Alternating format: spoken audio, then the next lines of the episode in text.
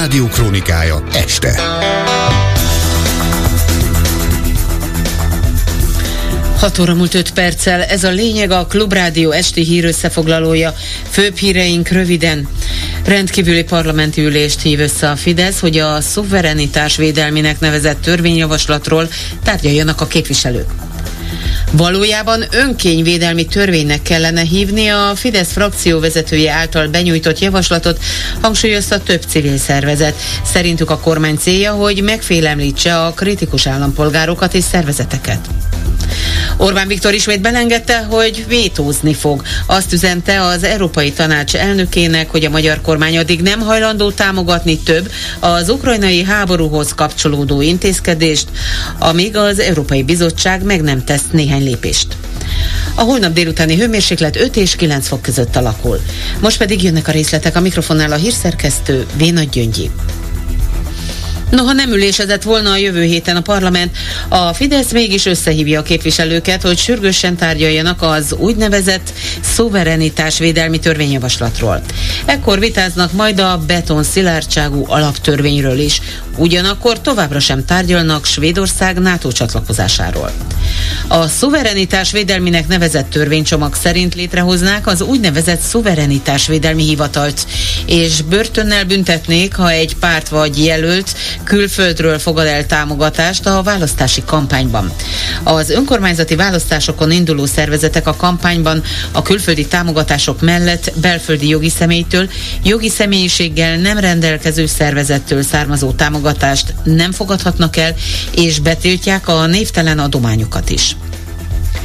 Magyarország szuverenitását nem a nyugat fenyegeti, hanem Orbán Viktor azzal, hogy kiárusítja az országot. Putyinnak, a kínai akkumulátorgyáraknak és egyéb közép-ázsiai diktátoroknak, hangsúlyozta a DK frakcióvezető helyettese Arató Gergely, amikor a négy ellenzéki párt, tehát a DK, a Momentum, az MSP és a párbeszéd politikusai bejelentették, hogy valódi szuverenitásvédelmi javaslatcsomagot nyújtanak be a jövő héten.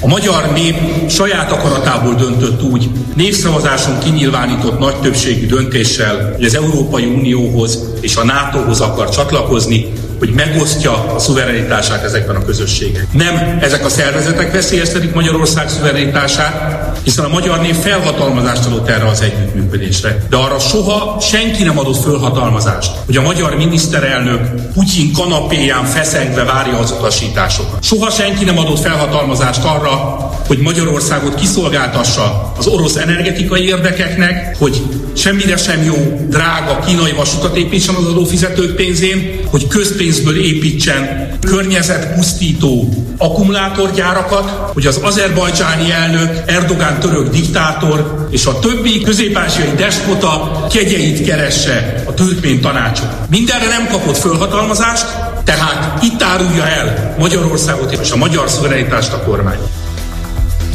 A Fidesz frakció vezetője által benyújtott törvény valójában egy orosz mintájú megfélemlítési törvény, mondta a Momentum elnöke.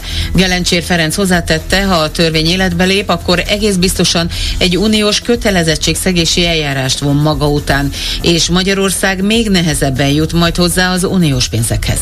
Ebben az országban a kormánypárt és az állam nem válik el egymástól, valójában pártállami időket élünk, létrehozzák a számukra szükséges intézményi hátteret. Azért megfélemlítési, mert ez a törvény mindenkit meg akar félemlíteni, aki ellenzéki politikus, aki ellenzéki civil, de politikára adná a fejét. Mindenkit meg akar félemlíteni, aki nem ért egyet az állampárt vélt vagy valós elveivel. Ez a törvényjavaslat, ha átmegy, egy kötelezettségszegési eljárás fog maga után vonni. A magyar állampárt mindent megtesz azért, azért, hogy ne kapjuk meg az EU-s forrásokat. Ha ez a törvény átmegy, ez egy újabb oka lesz annak, hogy ne kapjuk meg ezeket a forrásokat.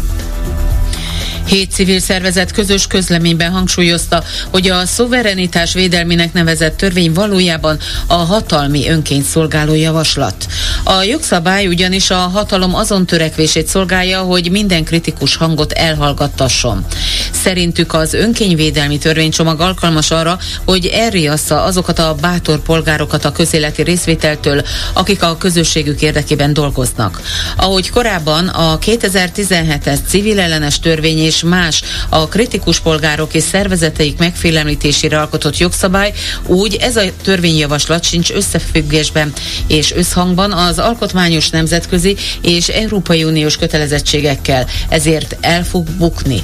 Ha a Fidesz szándéka valóban Magyarország szuverenitásának védelme lenne, akkor nem a demokratikus értékek talaján álló hazai szereplők ellen kellene fellépnie, hanem a szövetségi rendszerünkön kívüli autoriter országok államilag szervezett politikai, gazdasági és dezinformációs befolyásolási törekvései ellen jelentették ki a közleményükben. Az alaptörvényt a kormány úgy akarja módosítani, hogy a Magyar Honvédség tagjai a jövőben nem alakíthatnának szakszervezetet. Tiltakozik több érdekképviselet is a javaslat ellen. Hangsúlyozták, hogy gyakorlatilag egyetlen olyan nemzetközi példát sem lehet találni arra, hogy alaptörvényben tiltanák a katonák egyesülési jogát és a szakszervezet működését, totálisan kiüresítve ezzel az alapjogok gyakorlásának minimumát. Hozzátették, hogy az ilyen szabályozást a Magyarország által ratifikált nemzetközi egyezmények sem teszik lehetővé. A Liga szakszervezetek elnöke azt mondta a Klubrádiónak, hogy kiállnak a Honvéd szakszervezet mellett, és szerint az összes szakszervezeti konfederáció egységesen támogatja azt, hogy a kormány terve ne valósulhasson meg. Mészáros Melinda szerint annak nincs nagy esélye, hogy a kormány visszavonja a beterjesztett javaslatot, de az elképzelhető, hogy más formában, de mégiscsak engedni fogják a szakszervezeti működést. Elképesztőnek és elfogadhatatlannak tartjuk ezt a beterjesztést és ezt a módosítási javaslatot több ponton is. Egyrészt azért, mert közvetlenül is érinti a katona állomány jogállását, jelenleg jogállási törvény szabályozza. Mindezt egy alacsonyabb szintű jogszabálya kormányrendelettel kívánják az elkövetkezendő időszakban szabályozni. Ez egyedi a magyar jogrendszerben is. Nem tudunk és nincs olyan jogállás, amelyet egyébként törvénynél alacsonyabb szintű keresztszabály rögzítene. Volt ilyen korábban, még 1990 96-ot megelőzően, de hát azt gondolom, hogy azért a 21. században nem szabad visszatérnünk az 1970-es évek szabályozására. A szakszervezeteket is nagyon komolyan érinti és sújtja ez a változtatás. Kiválóan működő, közel 6000 főt tömörítő szervezetnek a megszüntetését irányozza elő ez a módosítás. Teljesen irreálisnak gondoljuk ezt az elképzelést, morálisan is nagyon rontja a katonaállománynak a hangulatát.